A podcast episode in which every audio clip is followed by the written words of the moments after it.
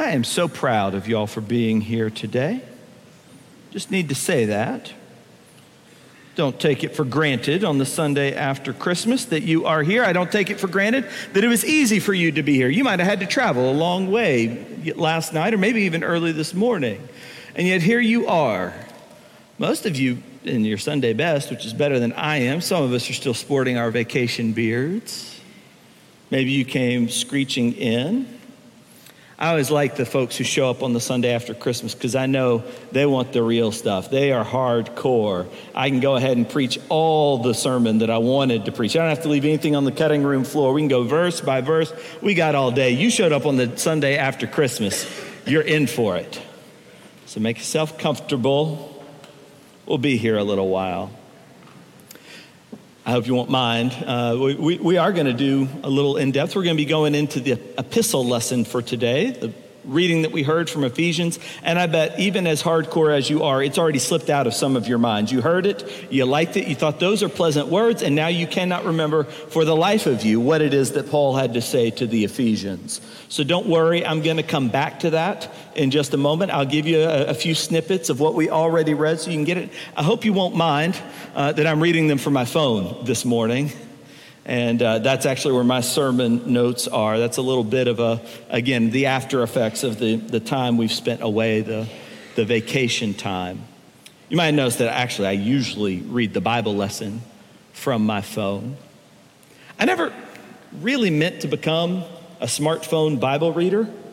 There's a part of me, the romantic part of me, that uh, that still really loves the vision of myself walking around with a leather bound Bible. I've got one in my office that I dearly love. I love to read from it. It's perfect size in my hand. If I had my druthers, that's what I would uh, read from. Whenever I pull out my phone to read from the Bible or keep my calendar or whatever, there's always somebody who looks at me and goes, Michael, you're such a techie. And it's not true. I'm really not. What I am is forgetful, like incredibly forgetful. Like, monumentally forgetful. And specifically, I am very forgetful about the future. I'm pretty good at remembering the past. I'm remembering it, good at remembering where I was and who I was with and the details of a story or experiences in my life. I, thank God, have always had a decent head for remembering the Bible and what's written there, though it didn't help me with that preacher once upon a time. Now, I'm always forgetting what I'm supposed to do next. Every Thursday morning we have staff meeting here. Every Thursday morning, 9:30. And I promise you that every Thursday morning I would miss it if my phone didn't go off at 9:15 to say staff meeting. And then again at 9:25 to say, "No, go to McGowan Hall now." I remember what it was like uh, back in the dark ages when I would write things like that, staff meeting 9:30 in a date book or a notebook planner. I know some of y'all that works just fine for you. I wish I was you.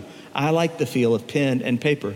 Problem is, I'd be really good about writing those things down, and then I'd forget to check the date book or the planner. It would just lie unopened on my desk. Or I'd leave it somewhere more often than not. No lie, I have left date books and diaries and planners and cameras and Bibles all over the Southeast. So, when there came along a device that could replace all of those for me, and that I always have with me, and when I do forget it, I can have somebody call it so it makes a sound and tells me where it is, or maybe somebody will even pick up and say, Michael, you left your phone here. I'm sorry, that's just, for all my romantic notions of print and pen and paper, this has just proven a lot more lasting. I've never lost my phone, so I haven't lost a Bible in years now. My phone has replaced all those things I used to lose all the time. Of course, I, I, forgive me the digression, but you know, our phones haven't always done that for us. Some of us remember. I remember when the first modern smartphone came out, it had 16 functions, and you couldn't copy and paste on it. One of the functions was that it told time. Another of those functions was that you could change the settings on the other 15 functions it didn't do a whole lot for us. And here's the thing the people who made those first phones, the first iPhones, the first Android phones, they worked like crazy to make those things. They gave everything that they had, They poured millions of dollars into developing phones that they knew would be obsolete in six months. I have a friend who lives out in California who told me that out in Silicon Valley, they have a doctrine, like we have doctrines in the church. Their doctrine is the doctrine of the minimum viable product. You see, everyone in Silicon Valley knew 12 years ago that if they just waited a year, they could sell a phone that would do so much more than those first phones. They knew that if they just waited, they could sell a better phone, one with copy and paste, maybe. But in the technology world, everything could always be a little bit better if you just waited a little bit longer. And if you wait for everything to be everything that it can be, well, then you'll never get around to selling anything. So, Silicon Valley, they have this doctrine. They call it the minimum viable product. See, you could always do a little bit more if you had time. You could always make something a little bit more amazing if you had a little bit more time. But instead, what they get all these insanely talented engineers, some of the best and brightest in the world, to do is they ask not what could you do, but what would be enough? What would be enough that if we sold it, people would buy it? What is the least thing we could sell that would still be worth giving everything you've got? Putting a computer in a phone is hard. So, how many features would be worth it? Would be worth all the time and the money and the effort of all the best com- computer engineers on the plant? At some point, on some campus, some physical plant, they decided 16 features, that would be enough. If we could just get one out that has 16 features, that would be enough that we could sell a few and make enough money that we could then make a better one, and then make it a better one, and then make a better one. 16 features was the minimum viable product. Anything less than that wouldn't be enough, but that would be enough. 16 features was the very least they could do that would be worth their absolute best. And you see, back in 2007, 2008, the people who were making these things, they knew. They knew what was coming. They knew that those 16 features were going to become supercomputers that we carried around in our pockets, but they didn't wait until everything that they dreamed about was possible. They asked themselves, what is the least outcome that would be worth our very best effort? And then they put every bit of genius and every dollar and every piece of effort that they had to build something that was just good enough and when that was done, they watched how people used them. And that showed them what people needed next. And they made the next minimum viable product. And then another. And here we are 12 years later, and the world is totally changed if you haven't noticed. Anyway, y'all mind if I read the scripture now? This is why I, Paul, a prisoner of Christ, for you Gentiles, You've heard, of course, about the responsibility to give God's grace, which God gave to me for you, right? God showed me his secret plan in a revelation, as I mentioned briefly before. Earlier generations did not know this hidden plan that God has revealed to his holy apostles and prophets through the Spirit. The plan is that Gentiles would be co heirs and parts of the same body. And I am a servant of this gospel. God gave this grace to me, the least of all God's people, to preach the good news about the immeasurable riches of Christ to the Gentiles. This was consistent with the plan that he had from the beginning of time, that he accomplished through Christ Jesus our Lord. So then I ask you not to become discouraged by what I am suffering for you, which is for your glory. Can you imagine what it must have been like to be Paul? I mean, he knew, he absolutely knew, as deeply as he knew his own name, that God had changed the world. Paul has given everything in his life because he knows that God is going to do something astonishing. He says it right there. He says God's purpose is to show the rulers and the powers in the heavens the many varieties of his wisdom through the church. I love that line the different varieties of God's wisdom. There's one translation that substitute the word diversity in that passage. God's purpose is to show the world the diversity of God's wisdom. Paul already knows that the church is going to be the place where Jew and Gentile and slave and free and male and female will all belong and will all be treated as if they carry equal value because each and every person in the church shows us a different variety of God's wisdom that we could not have seen in anyone else. And maybe you know. Maybe you know all the things that separated Jews and Gentiles back in Paul's day. Maybe you know all the reasons why this sounded like some wild invention when he says that God's people now includes them all. For now, all you really need to know is that Paul was Jewish, and he'd once been called Saul. And when he was called Saul, he dedicated his life to being the best, most learned, most respectable Jewish leader that he could be. He had big dreams for himself, and those dreams involved being a leader of his people the Jewish people. He trained all his life to be a teacher and a leader of the people he loved. One of the Pharisees, his own people, he would lead them, the Jewish people in Jerusalem. Do you get what I'm saying?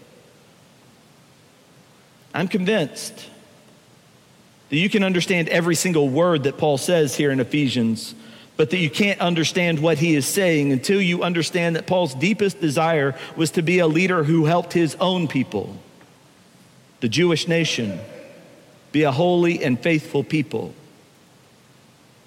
And maybe you know something about that desire. Maybe you're from Mobile. Maybe you love it. Maybe you are willing to give your life to make it the best version it can be of itself.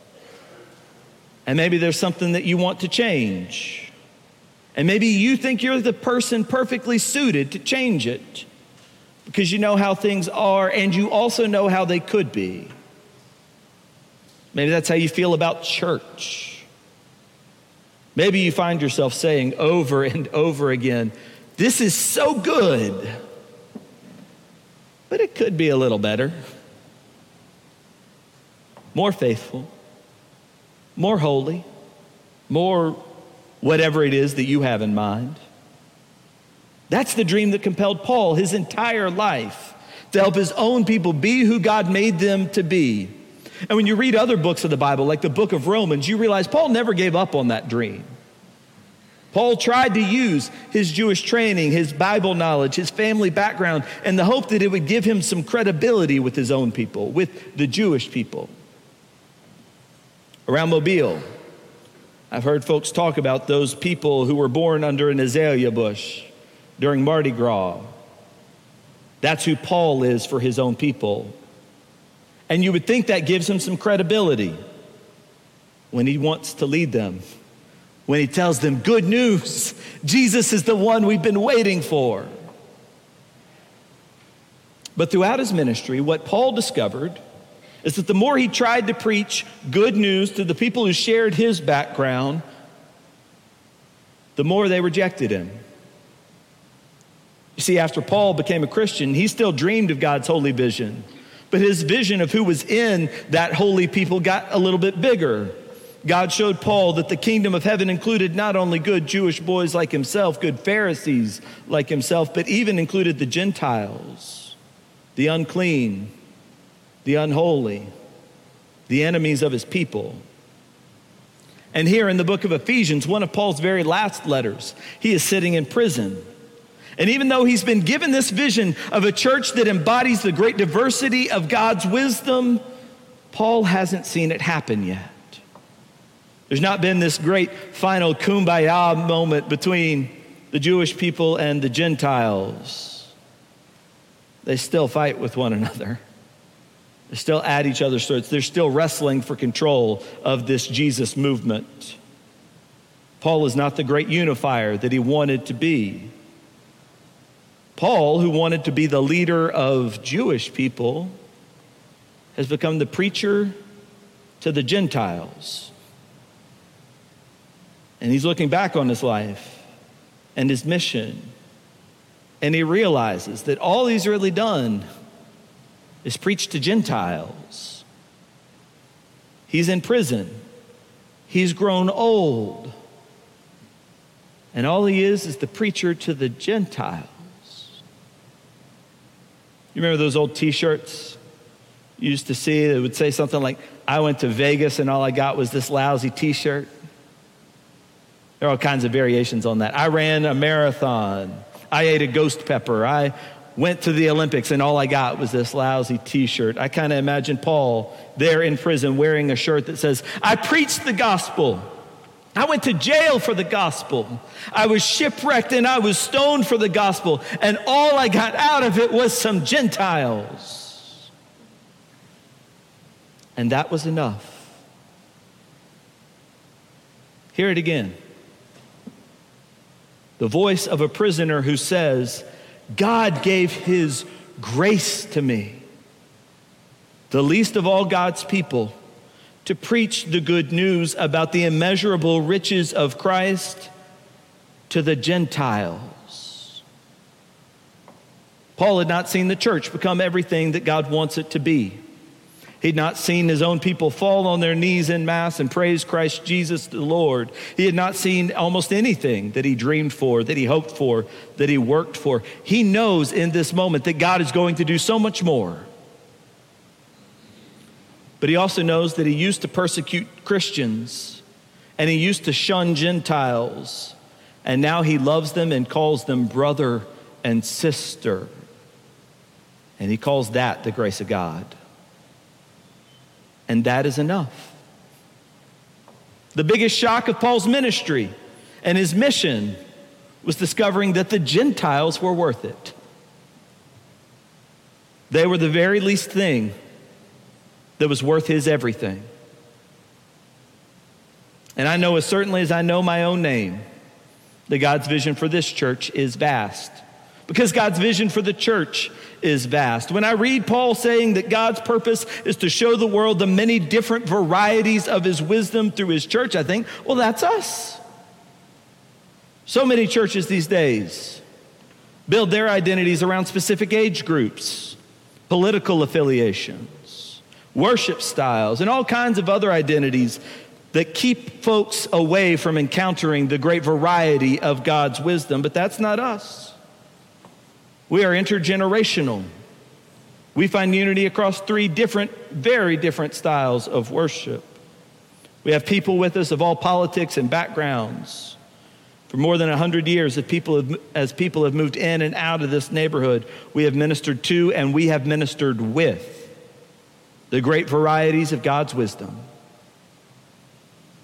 That's who we've been at the times when the results and the, the fruits of it were obvious. And that's who we've been in the times when it was hard to see what good was come from giving our all. And soon the Christmas season will end with Epiphany. And we will celebrate three wise Gentiles who crossed borders in Badlands, who enraged a king and risked their lives, and who did it all just to worship Jesus, to give him an offering and then go home. To anyone who was watching it, must have looked as though they didn't get very much for their trouble. And I wonder what is the very least thing that God might do that would be worth everything you can do? It might be just one moment when you turn around and say, find yourself saying, I was wrong. So you turn around and you walk in a new direction. And that might need, lead to one new and unexpected friendship. And that might lead one more soul into the kingdom. And that might be a heavenly treasure beyond your imagination. As we've been ending up this year, I've been spending a lot of time in my prayer thinking about what I call our MVP, our mission, our values, our priorities. And I like to dream big. I like to dream big about what we can do and what difference it can make and, and who we can be. But maybe you're tired of big dreams. And maybe your highest hopes for yourself or your family, or maybe even for God's church, maybe all those highest hopes have been disappointed again and again. And maybe they now seem so far off that you can't even bring yourself to chase them anymore. And I wonder, what would be the minimum viable product you could ask for from God? What would be the very least that God could do that would be worth your everything? What would it take for you to find yourself in Paul's position, broke and broken down and bound by circumstances, and still look around and say, you know what? Worth it. If you start looking for the minimum viable product rather than the most valuable position in God's purpose, you might just find an unexpected grace. You might find a Gentile sitting somewhere nearby unclean, unholy, unfamiliar. And all that you might get to do is tell them about Jesus. And then all that might happen is that you watch the wrong sort of person fall in love with Jesus. And then there it will be the astonishing variety of God's wisdom right there in front of you, still finding what is lost and remembering what is forgotten. And when you have discovered the very least that God might do with the very best that you can give, you'll also discover this it'll be enough. It'll be enough. In the name of the Father, the Son, and the Holy Spirit. Amen.